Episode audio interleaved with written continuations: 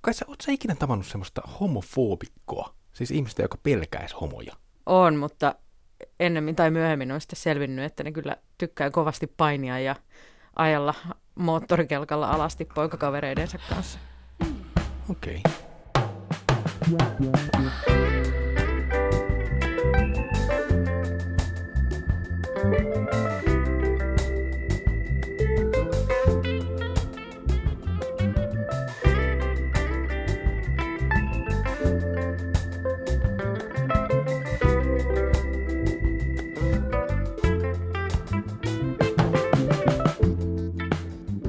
Alison Behdelin sarjakuvassa Lepakkoelämää vuodelta 1991 lesbonaisten kaveripiiri kipuilee, kun kaksen porukan naisista menee naimisiin. Osa ystävyyksistä on kateellisia niille. Osa sanoutuu irti siitä heidän mielestään heteronormatiivisesta ydinperhemallista. Behdelin sarjakuva liittyy aivan viime vuosikymmenien kehitykseen, jossa mies- tai naisparin ydinperheestä on tullut yksi perhemuoto muiden joukossa. Suomessakin homot voi vihdoin mennä naimisiin. Mä miellyin jo nuorena 89-lukujen homosarjakuviin, koska niissä homoseksuaalisuudesta kerrottiin homoyhteisön omilla ehdoilla. Sarjakuvat oli samaan aikaan arkisia ja eksoottisia, ainakin tämmöiselle aloittelevalle heteromiehelle.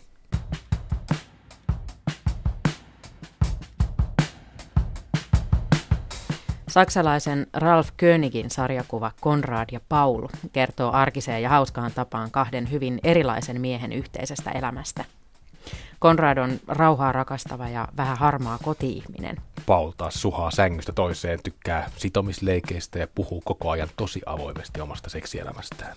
Ralf Königin sarjakuvan Konradissa ja Paulissa törmää myös kaksi erilaista tapaa harrastaa seksiä. Toinen on parisuhde tai arkimalli ja toinen kokeileva vapaan rakkauden tyyli. Yhdessä sarjakuvastripissä Konrad, eli tämä konservatiivisempi kotimies, syö vahingossa hasiskeksejä ja muuttuu seksipedoksi. Naapurin vanha pariskunta kuuntelee seinän läpi naimisen ääniä ja kiistelee, että onko herra Stubenburg vai herra Niemöser tällä kertaa naisena. Aina edestakaisin. Pariskunta päivittelee sitä poikimista kuunnellessaan. Konrad ja Paul sarjakuvassa seksimieltymykset ei sulje toisiaan pois, vaan ne jakaa saman kodin. Ralf König laskee sarjakuvissaan usein leikkiä antiikin poikarakkaudesta. Antiikin Kreikassa ja Roomassa miesten välinen seksi oli normi, se oli yleistä.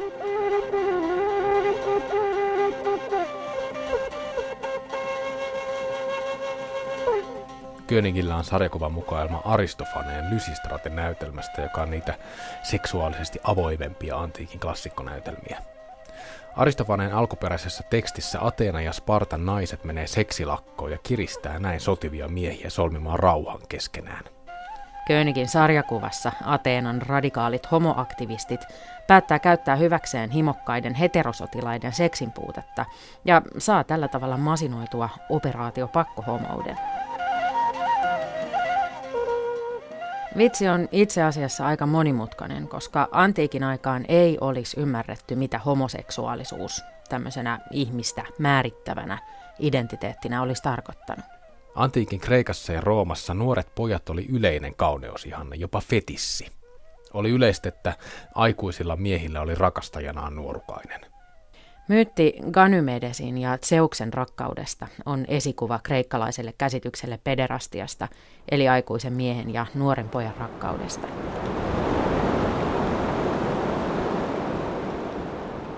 Myytissä ylijumala Zeus rakastuu Ganymedes-nimiseen nuoreen poikaan, muuttaa itsensä kotkaksi ja kaappaa tämän jumalten valtakuntaan. Zeus hyvittelee tätä väkivaltaista kaappaustaan muuttamalla Ganymedesin kuolemattomaksi ja tekemällä siitä jumalten juomanlaskijan. Filosofi Platonista miesten ja poikien välinen seksi oli epäilyttävää, mutta ei ihan niin epäilyttävää kuin miehen ja naisen välinen seksi. Platoninen rakkaus on sellaista, jossa rakastavaiset ylittää omat ruumiilliset halunsa ja tyytyy rakastamaan viisautta toisissaan. Tämä onnistuu Platonin mielestä paremmin miesten kesken. Platonin filosofoinnin kautta saa kyllä vähän liian siveän kuvan antiikin kreikkalaisten seksuaalisuudesta. Antiikkikirjallisuus ja säilynyt kuvataide on nimittäin täynnä kuvauksia miesten välisestä seksistä. Ja siinä menossa ei kyllä ole mitään Platonista. Noin vuodelta 500 ennen ajanlaskun alkua valmistetussa attikalaisessa vaasissa on kuvattu, kuinka kaksi nuorta miestä pyllistää syvään, kolmannen ohjatessa poikien takamuksia toisiaan vasten. Ympärillä nuoret miehet tanssii penikset pystyssä. Toisessa hieman vanhemmassa vaasissa on kuvattu, kuinka mies heilauttaa itsensä trapetsilta penis pystyssä toisen miehen anukseen. Akrobaattinen kuvaus miesten välisestä anaaliyhdynnästä on koominen ja suorastaan naurettava. Myöhemmin näistä miesten välisistä seksin kuvauksista on joko ihastuttu tai pöyristytty. Ralph Kööningin kaltaiset tulkitsijat on nähnyt miesten välisen seksin kuvauksissa esikuvan homojen tasa-arvoiselle asemalle. Kun taas siveemmät ja heterommat kriitikot on korostanut, kuinka nämä kuvaukset näyttää miesten välisen seksin nimenomaan naurettavassa valossa. Kumpikin kanta on väärä.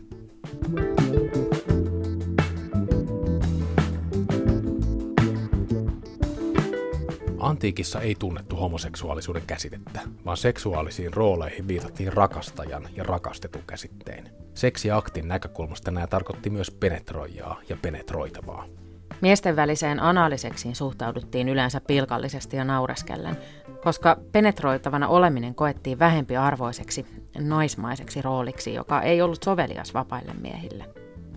Se assosioitiin naisiin, orjiin ja muihin alistettuihin ihmisryhmiin.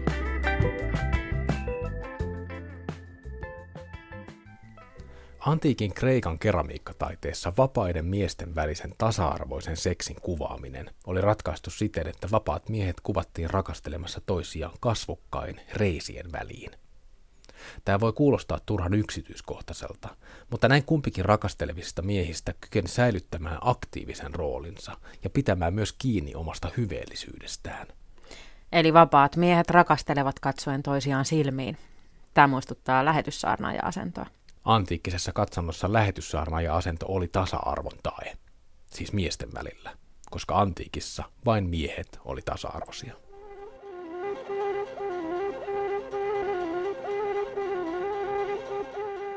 Antiikin aikainen taide ei juuri tunne naisten välistä rakkautta. Runoilija Sapfo eli Lesboksen saarella 600-luvulla ennen ajanlaskun alkua ja hän on noussut lesborakkauden symboliksi, mutta vasta jälkikäteen. Saffon rakkaasunnot ei käsitellyt ajalleen tyypillisesti suuria jumala-aiheita, vaan käänsi huomion yksityisiin kokemuksiin. Niissä runoilijan rakkauden kohde on usein nainen. Tuli juoksee ihoni alla. En näe mitään. Korvissa suhisee, hiki kihoaa pintaan. Paikkani vapisevat. Olen keltaisempi kuin ruoho, kohta kuin kuollut. Mutta kaikki on kestettävä, sillä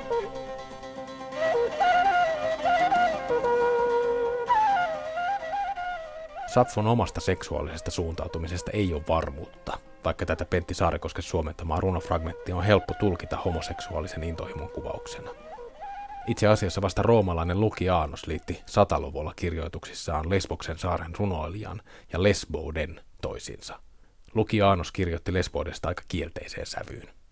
Sapfon takia Lesboksen saari on kuitenkin lainannut nimensä kaikille lesboille, eli naisia rakastaville naisille – jo antiikin aikaan ajatus naisten omasta valtakunnasta tai alueesta oli poliittisesti räjähdysherkkä.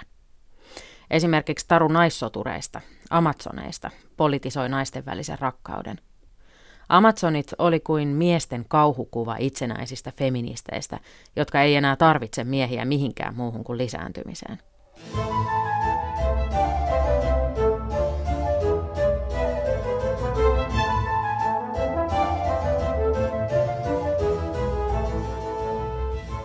Renesanssin aikaan Euroopassa innostuttiin uudestaan antiikkisesta seksuaalisuudesta, ja 1600-luvulta alkaen myös antiikkisesta tavoista kuvata homoseksuaalista rakkautta.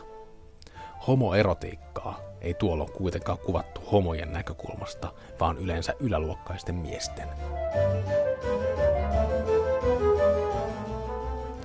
George E. Haggerty kirjoittaa teoksessaan Men in Love, että miesten välisen rakkauden ja intohimon kuvaukset olivat 1700-luvulla niin yleisiä siksi, että niiden kautta voitiin pönkittää miesten valta-asemaa. Penisten palvonta esimerkiksi John Wilmotin eli Rosesterin Jarlin pervoissa runoissa 1600-luvulla tai Markiisi de Saden kidutuskirjallisuudessa 1700-luvulla olivat osa aikansa miesvaltaa. Antiikin ja uuden ajan miesten välisen rakkauden kuvauksille on yhteistä, että naiset suljetaan näiden toimien ulkopuolelle. 1700-luvulla suorastaan ihailtiin antiikin mallia, jossa miesten välinen ystävyys sekoittuu rakkauteen ja himoon ja luo miesten oman maailman.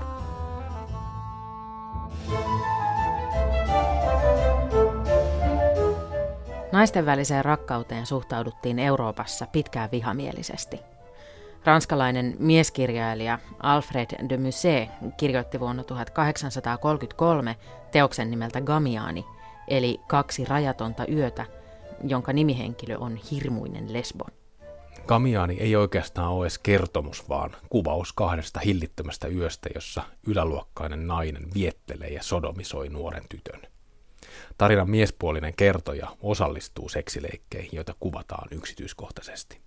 Myseen kertomuksen suomentaja Jaana Seppänen kertoo esipuheessaan, että teoksen epäiltiin olevan Myseen kosto eksälleen George Sandille, joka oli tunnettu vapaista rakkaussuhteistaan ja biseksuaalisuudestaan. Mikä omituinen näytelmä se olikaan. Kreiviter, palavin silmin, hiukset hajallaan, ryntäsi uhrinsa kimppuun ja kiemurteli hänen päällään. Tämä kiihottui taas vuorostaan. Kumpikin oli toiseen tarrautunut. Kumpikin vastasi toisen joka nytkähdykseen ja syöksyyn. He tukahduttivat toistensa huudot ja huokaukset tulisiin suudelmiin. Fanni oli pian uupunut, voitettu. Kreiviter houraili. Hekuma kidutti häntä, mutta ei antanut hänelle purkausta.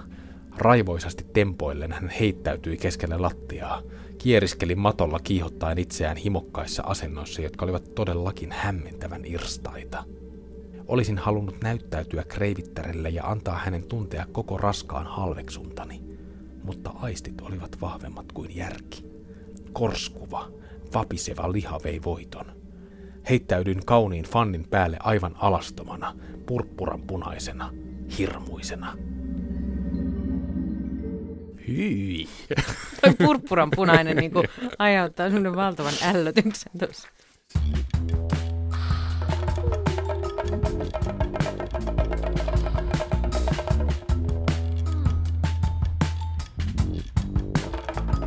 Kaisa. No.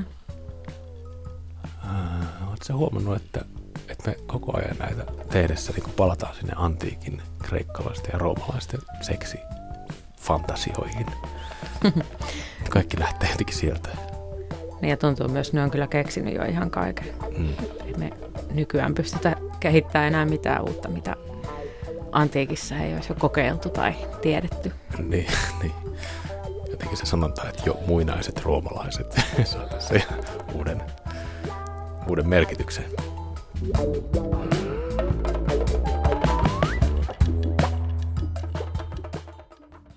Uuden ajan eurooppalainen käsitys homoseksuaalisesta seksistä tuntuu kietoutuvan vallankäytön ympärille. Koska homoseksuaaliset suhteet oli niin rajoitettuja ja paheksuttuja, hyväksi käyttö, alistaminen ja kipu korostui niiden käsittelemisessä. Jos haluaa kohdata rauhallisempia tai vähemmän latautuneita seksinkuvauksia 1800-luvulta, pitää katse kääntää Aasiaan.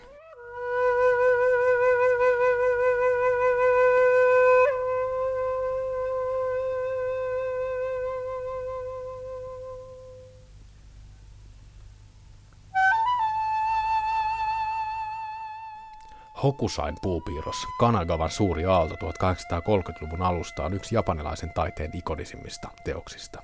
Vähemmälle huomiolle on jäänyt Hokusain erottiset shunga-kuvat, jossa kuvataan muun muassa naisia harrastamassa seksiä keskenään. Shunga-taiteelle on erityisen luonteenomaista sukuelinten koon liioitteleminen.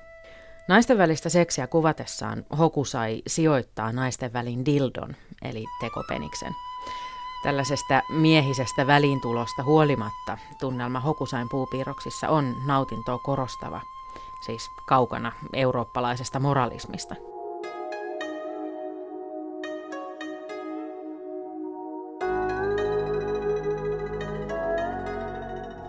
Viime vuosina suomalaisten nuorten keskuudessa on virinnyt manga-innostus. Suomalaisille lukijoille ja varsinkin nuorten lukijoiden vanhemmille on tullut yllätyksenä, kuinka eroottista japanilainen sarjakuva usein on. Naisten välistä seksiä kuvaavaa sarjakuvaa kutsutaan Japanissa nimellä Juri, joka tarkoittaa liljaa. Lilja viittaa Lilja heimoon, joksi lesbonaisia Japanissa joskus kutsutaan. Juuri sarjakuville on kuitenkin tyypillistä, että ne on suunnattu ennen kaikkea heterolle naisyleisölle. Tutkija Jenny Kangasvuo kirjoittaa Pornoakatemia-teoksessa, että myös poikien välisen seksin kuvaus on suosittua japanilaisten naisten keskuudessa. Näissä jaoi-sarjakuvissa miesten välinen seksi kuvataan tasa-arvoisena kohtaamisena kahden ihmisen välillä. Hierarkkisessa japanilaisessa yhteiskunnassa homoseksin katseleminen voi olla naisille vapauttava kokemus.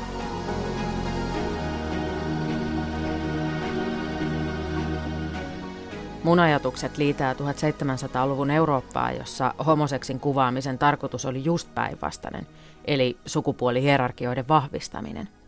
Esimerkkinä vaikka se erottisen kirjallisuuden klassikko Gamiani. Onneksi 1800-luvun ahdistavaa eurooppalaista seksuaalimoraalia on viime vuosisadan aikana voitu myös tulkita uudelleen. Puhuva esimerkki historian uudelleenarvioinnista on ranskalaisen Gustave Courbet maalaus Le Sommeil, uni, vuodelta 1866. Sensuelliteos esittää kahta naista rakastelemassa sängyllä, ja sitä pidettiin niin provosoivana, että se sensuroitiin 1870-luvulla. Nykynäkökulmasta katsoen sen vaikutteet 1800-lukulaisesta sievistelevästä pehmopornosta on ilmeisiä. Teoksen oli kuitenkin maalannut itse Courbet, yksi ranskalaisen realistisen maalaustaiteen suurimmista nimistä. Aikalaiset piti Le Sommeil-maalausta julkea dokumentaarisena ja pornografisena teoksena. Se oli siis maalattu liikaa kohteensa, kahden toisistaan nauttivan naisen ehdoilla. Kurben kanssa samaan aikaan taiteilut ja August Rodin teki 1800-luvun lopulla sarjan lesboseksia kuvanneita teoksia. Niissä naiset oli kuvattu kouristeleviksi hulluiksi, joten niiden esittäminen oli kaikille ihan ok.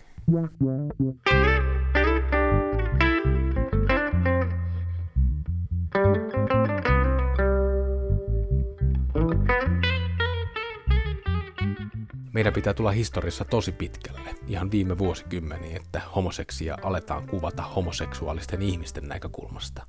Suomessa homoseksuaalisuus oli rikos vuoteen 1971 asti, ja sen tautiluokitus poistettiin kymmenen vuotta myöhemmin. Toma Finland eli Touko Laaksonen oli yksi keskeisistä taiteilijoista, joka toi homoseksuaalisuutta valtavirtaan. Suomen satavuotista historiaa juhlittiin vuonna 2017 taajaan muumien ja Touko Laaksosen nahkahomojen avustuksella. Samalla kun homoseksuaalisuuden esittämisestä on tullut hyväksytympää, myös historiaa on jouduttu arvioimaan uudelleen.